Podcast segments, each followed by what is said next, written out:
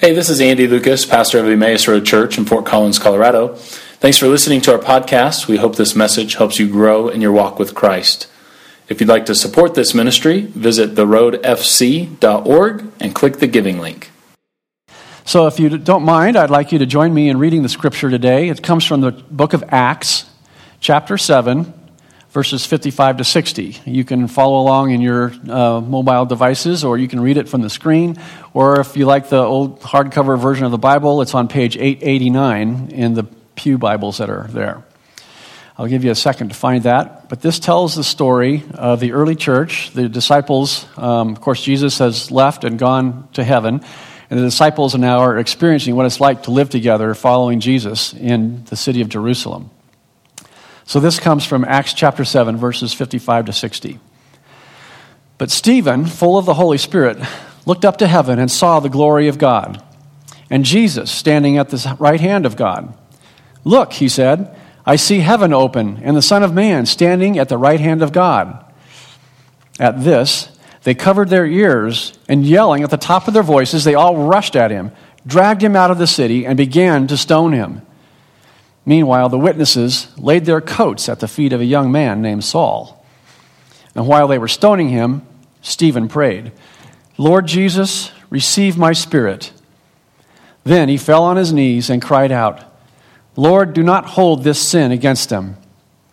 When he had said this, he fell asleep. Okay, wait a minute, what's going on? We've obviously just dropped into some kind of a major conflict where people are carrying out murder against somebody named Stephen. So there's lots of questions that immediately pop into our mind. First of all, who is this mob that is stoning Stephen? Who was Stephen, and what did he do to get into such a perilous situation? What did he say to set the mob off on this murderous rampage? Well, I'll attempt my best impression in Inigo Montoya and say, let me explain. No, wait, it's too much. Let me sum up. Okay, Stephen was a Greek Jewish Christian. Now that calls for a little bit of explanation, first of all. He was Jewish, first of all, but he was not from Palestine. He was from one of the other Greece, Grecian colonies in the uh, Mediterranean world. And he had become a convert to Christ, Christianity. So, therefore, he was a Greek Jewish Christian. Now, he was among those who had been chosen to serve the food to the widows among the early Christian community. As it grew so fast, the original 12 disciples, minus, of course, Judas, who had been replaced by another disciple, they couldn't keep up with the demands of taking care of the whole community of believers. So as they grew, they appointed other people to help them with the ministries. Stephen was among those who were some of the Greek Christians who were tasked with providing food to all of the Greek Christian widows. Apparently, there were a lot of them because they needed food distribu- distributions daily. And so Stephen was given that task. And according to chapter 6 in the book of Acts, Stephen was especially gifted. Um, it's three different times he's given us a description that kind of follows the same pattern. In one place, it says that he was full of the Spirit and wisdom. In another, he was full of faith and of the Holy Spirit. And in the third place, he says, it says that he was full of God's grace and power. And he performed great wonders and signs among the people. So this seems like it'd be the kind of man who would rise to the top of the religious order, the structure, system there, right? Well, wrong. For some reason, some other Jewish leaders, not necessarily Christians, but Jewish leaders in Jerusalem, uh, they opposed Stephen's actions or his message, or both, and they trumped up some ap- accusations against him. They said that he broke the laws of Moses, which of course was a, a major blasphemy and a sin. And they said that he b- spoke blasphemy against God. Um, so he was brought up before the Sanhedrin, which was the ruling Jewish council in Jerusalem, um, on some kind of a trial on these trumped up charges. So Stephen then responds by not necessarily defending himself, but he gives this big long speech, which is recorded in chapter 6 and chapter 7 of Acts. It's the longest recorded speech of anyone in the New Testament except maybe Jesus' Sermon on the Mount. Um, so it's for Luke, who wrote the book of Acts, it must be important for some reason that's what Stephen said and what happened to Stephen. So that's why we're looking at his story today. This long speech that Stephen gives is basically a history lesson uh, for the council which they probably already knew, uh, he affirms their common heritage. He goes back to Abraham as the father of the Jewish people. And then he especially focuses on Moses and the esteem that everybody that's Jewish uh, has for Moses and his laws, the laws that God gave him, the Ten Commandments, and all of the Jewish laws that go along with it. He and Stephen also recognized the importance of the temple in Jerusalem as the place where Jewish people came to specifically to offer their worship and their sacrifices to God. And they experienced the presence of God in a particular way there at that temple. But then Stephen also talks, he starts changing direction just a little bit in his speech. He recognizes that God is not necessarily confined just to that temple or to any space that, for that matter. God's available to anyone with or without a temple. and that's where he brings in the story of Jesus, where Jesus has opened the way for everyone to have access to God, not just through the priesthood in Jerusalem and not just at the temple. Um, so, therefore, no more do we need any religious gatekeepers to have the presence of God. And then Stephen completes his turn by really turning against the council members. He lays accusations on them. He says, he accuses them that they are the ones who have disobeyed the laws of Moses, and they have ignored and they have persecuted those who God has sent, the prophets, and especially Jesus, the Son of Man. Now, that is where the council really gets upset with him. Just a few verses before what we read today as our main scripture, um, this is what Stephen says You stiff necked people, your hearts and ears are still uncircumcised. You're just like your ancestors. You always resist the Holy Spirit. Was there ever a prophet your ancestor did not, did not persecute? They even killed those who predicted the coming of the righteous one. And now you have betrayed betrayed and murdered him. You who have received the law that was given through angels but have not obeyed it. Naturally, this did not go over very well with that audience there. And so they started gnashing their teeth. The members of the Sanhedrin, when they heard this, they were furious and they gnashed their teeth at him. That's verse 54. So, this final nail in Stephen's coffin, so to speak, came from a vision that he had. He, saw, he reported seeing the resurrected Jesus at God's side. He said, I see heaven open and the Son of Man standing at the right hand of God. So, this vision um, basically is a claim that Stephen sees that everything that Jesus said and did has been vindicated by God, um, including asserting that Jesus was raised from the dead. He's talking about the resurrection of Jesus. And at the same time, it's a condemnation of the council and their, their rejection and crucifixion of Jesus. The fact that Jesus was still alive, or alive again, at God's right hand, meant that he was raised to new life, and he was now, Jesus, was standing in judgment over the very council that had condemned Jesus to death. So, from the council's point of view, you can imagine how they would feel about that. Claiming to see a human at the right hand of God, condemning them and judging them, uh, that was considered blasphemy. And so, therefore, they rushed at Stephen in this rage of anger and violence, and they began stoning him. So that's basically the, the context, the setting, and what happened here in the passage of Scripture that we're looking at today. So, a couple of observations to take from this story. Stephen was, uh, along with the earliest Christians, were all Jewish. Um, they valued the temple and the laws of Moses. They didn't break with those completely. Um, they believed and they followed what Jesus said. Jesus claimed that he did not come to replace the law, but to fulfill it which is something that some Christians have a hard time remembering from time to time. We tend to separate the Old Testament from the New Testament and ignore the stories and the, and the teachings and the laws behind it and seem to focus just on the New Testament. But really, it's all one smooth, integrated story once you learn how to read it right and once you um, focus on what Jesus said about the Old Testament and the prophets. Stephen is trying to do this as well. And Jesus' disciples, uh, the earliest Christians, they follow Jesus' example in this. And that's the way discipleship works. That's how to be a follower of Jesus. You follow in Jesus' steps. So, for example, let's look at the way that Stephen dies. Stephen is surrounded by this council in Jerusalem, the Sanhedrin. Jesus was surrounded by the Sanhedrin at his trial. Stephen is filled with the Holy Spirit. Jesus was filled with the Holy Spirit when he was baptized by John the Baptist. Stephen says that he sees the Son of Man standing at God's right hand. Jesus told his accusers, From now on, you will, see, you will see the Son of Man sitting at the right hand of the Mighty One and coming on the clouds of heaven. And because of this, G- Stephen was accused of blasphemy, and so was Jesus because of that. Stephen is dragged out of the city. Jesus was led or paraded out of the city. As Stephen dies, he says, Lord Jesus, receive my spirit. As Jesus died, he prayed, Father, into your hands I commend my spirit. Stephen also prayed, Lord, do not hold this sin against them. Jesus prayed, Father, forgive them, for they do not know what they are doing. Like Jesus, Stephen spoke out against sin and corruption in the high places, especially in the religious establishment. So you can see that Jesus, or Stephen, is following very closely in the footsteps of Jesus and became what we know as the first Christian martyr. Now, the word martyr is actually a Greek word which literally means witness.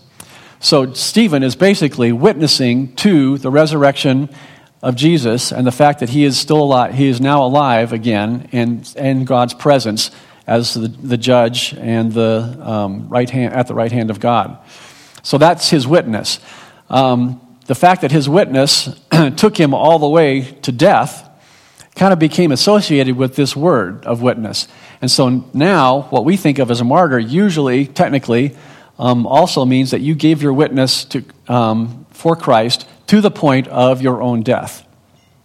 Um, the Catholic Church makes a distinction between those who have confessed Jesus in, uh, to other people but not died, and those who have confessed Jesus and died, and they are considered martyrs.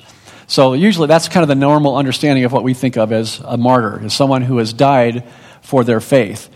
But the important part of that is that they are a witness to Christ for their faith, and therefore they've been killed.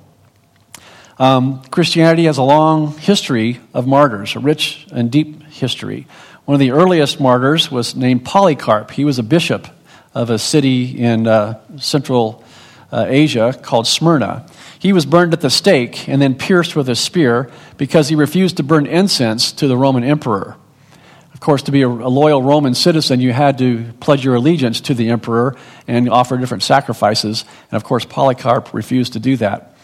Um, when he was uh, led to his death, he gave this kind of little eloquent uh, statement that's fairly well known in church historian circles. He said, he was elderly, so he said, 80 and six years have I served him, and he has done me no wrong. How then can I blaspheme my King and Savior? And those were his last words before he was killed. Um, during the first couple hundred years of Christianity, um, that's also known as the age of the martyrs because there were so many different martyrs uh, during that time when uh, official Roman policy and local policies as, as well um, kind of flared up in violence against Christians. Um, another famous couple of, of, martyrs are Perpetua and Felicita. They died um, in Carthage in northern Africa um, during this same time period. Uh, Perpetua was a noble woman, rich and from a good family, and was fairly young. She just had a baby and uh, had just gone through the, the um, teaching cycle and was about to be baptized as a new believer.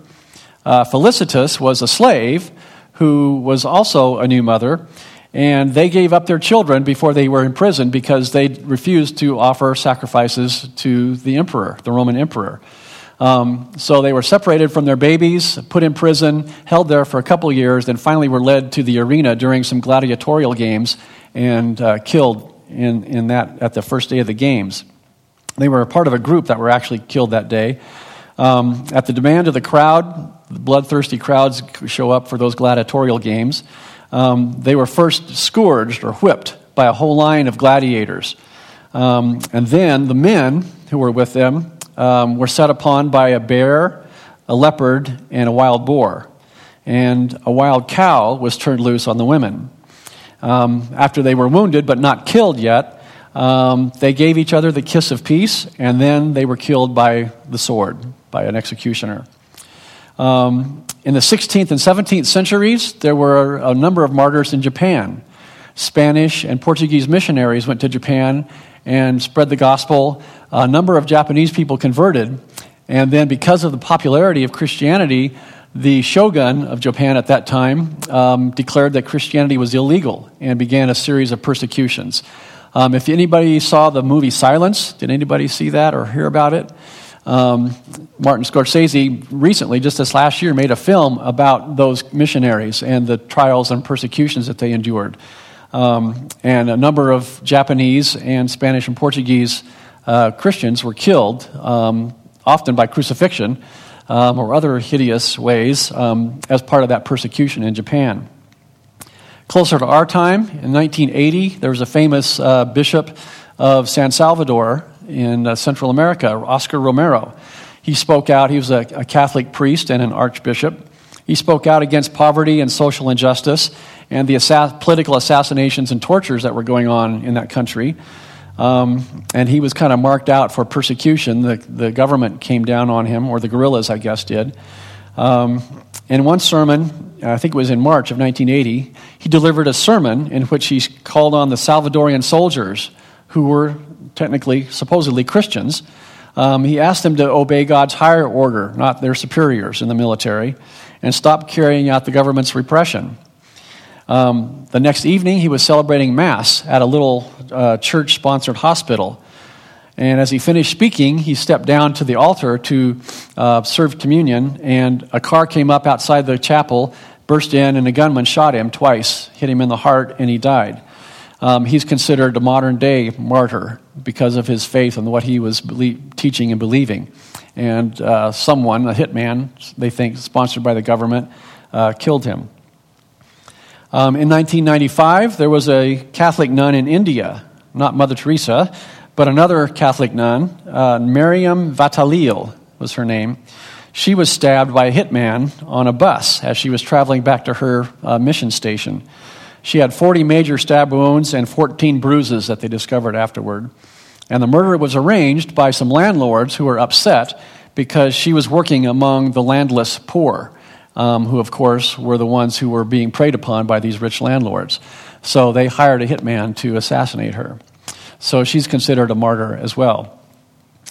Um, you'll notice a fairly common theme with lots of these martyrs, and there are many, many more stories like this, where people, uh, Christians, who are either speaking or acting um, out, um, acting on their beliefs um, that run afoul of political power structures, whether it be in the religious department or political department, or in the case of um, in India, those rich landlords. Um, those who are in power and have money um, have something to lose. And so when they come up against a Christian who is acting or speaking, um, challenging them, oftentimes the result is a new martyr. Uh, Christianity is a dangerous faith. Uh, the powers that be, whether they might be religious or political, um, or sometimes, many times, a combination of the two, um, will often react violently against Jesus' followers because their primary loyalty is to the kingdom of God, not to money or political power or their country or their race or their family. So, through the years, European uh, kings, Roman emperors, presidents, the military, even employers, and maybe family, they might ask for our loyalty. But those who follow in Jesus' steps can only promise truth and honesty, and our ultimate loyalty belongs only to God. The more that God's presence is in our lives, in our ministry, um, the more it's going to make us stand out uh, in the world that we live in, and the more likely we are to encounter oppression or opposition. And sometimes that might even come from within the church. Um, a recent um, expert who studies modern day martyrs and persecutions of Christians in other countries, um, he says that about two thirds of the 2.3 billion Christians in the world today live in dangerous neighborhoods and are at risk for martyrdom. They're often poor, he says. They often belong to ethnic or linguistic or cultural minorities, and that puts them at risk um, with the power structures where they live and therefore their faith will often bring them into opposition with um, the non Christian uh, powers that be. Now, we don't necessarily, in our country, in our context here, don't necessarily face technical martyrdom um, that would lead to, lead to death or perilous situations. Um, but there are two aspects of Christian martyrdom that we can learn from those who have gone before us. I think that we can appropriate into our living witness. We don't necessarily have to be um, killed as a martyr, but our witness can be a living witness as well. Um, the first has to do with forgiveness and reconciliation. Now, martyrdom was not a new thing with Christians. Uh, there were centuries of stories before Jesus came of Jewish martyrs. Um, Jewish people who refused to bend to the Greek and the Roman emperors who demanded that they give up their religion and that they offer sacrifices to the pagan gods. And Jewish people, for many years, have resisted that. They kept their religious identity by following the laws of Moses and by refusing to honor any other gods or idols. Um, so those stories um, are found in some books of the Bible. Um, in the Catholic Bible, there's a central section called the Apocrypha that has the books of the Maccabees. The Maccabees are some, some famous resistors, Jewish resistors against a Greek uh, tyrant, Epiphanes. And there are lots of stories of Greek mar- or Jewish martyrs in those stories. And the Jewish people also, before Jesus, believed in resurrection. That is, that they would be raised to new life um, when the Messiah came. Um, but in all of those stories, they also expected God to judge those who killed them. And they expected retribution. And they called down curses on those who were killing them. Um, with the Christian martyrs, we have a different story, a different twist to that. They bring a new element to martyrdom, which is forgiveness. Uh, Sir Thomas More um, was a famous martyr for Protestants, anyway. Catholics sometimes consider him a heretic um, because he was with Henry VIII in England when England was trying to decide whether or not to be Protestant or Catholic. Um, Thomas More was a legal advisor to Henry VIII, and he um, opposed Henry VIII's um, desire to separate from the Catholic Church. He opposed Henry VIII's desire to divorce his wife so that he could marry another woman. Um, he also opposed Henry as the supreme head of the Church of England. Henry wanted to be the boss, the Pope, basically, as king. He wanted control over all of the religion in England. And Thomas More resisted that idea as well. He thought that uh, the church and the political powers in the, king, in the, in the uh, kingdom, the king, should be separate. Because of that, he refused to take an oath of loyalty or of supremacy to Henry VIII.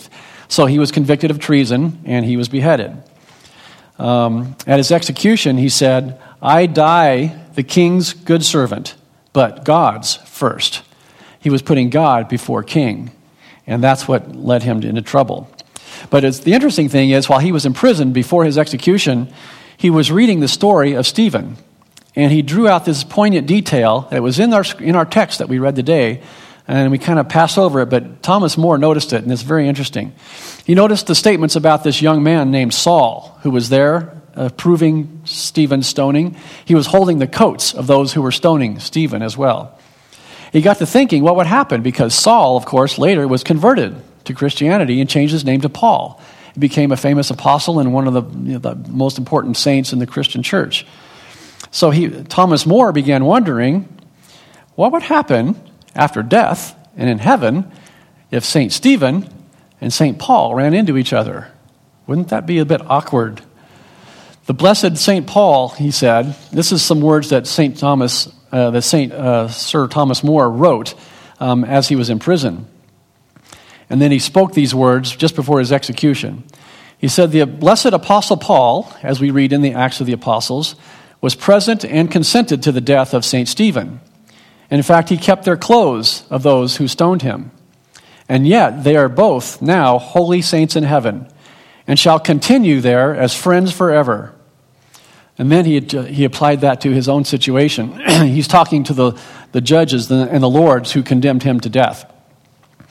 To them he says, Likewise, I verily trust and shall right heartily pray that though your lordships have now on earth been judges to my condemnation, that I pray that we may hereafter in heaven merrily all meet together to our everlasting salvation. Can you believe that? Could you do that? He's hoping that he runs into these people that have condemned him to death. He, ho- he hopes that he meets, will meet them in heaven and they will be together merrily, merrily in heaven all together. Just as Stephen and Jesus before him prayed for those who were persecuting and killing them, Thomas More prayed that he and his opponents would be reconciled at the great resurrection. So that is one of the new things that Christian martyrs bring to this element of martyrdom. And of course, that serves as a vivid fulfillment of what Jesus taught his disciples back when he was on earth. Blessed are you, he said in the Sermon on the Mount, when people insult you, persecute you, and falsely, falsely say all kinds of evil against you because of me. Rejoice and be glad, because great is your reward in heaven.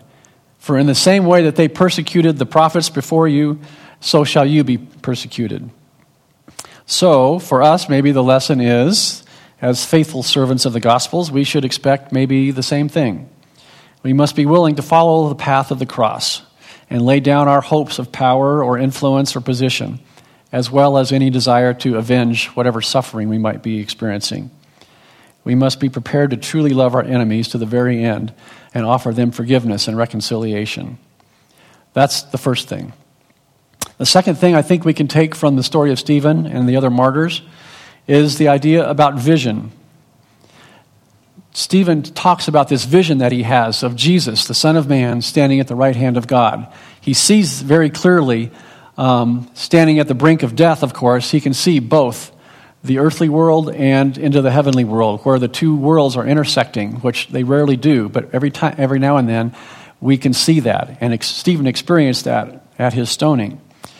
Um, so to have the courage and faith to be a witness, a faithful witness, or even a martyr, takes a vision. Now, some visions we, we can't help but have. I mean, they, they come to us as a gift.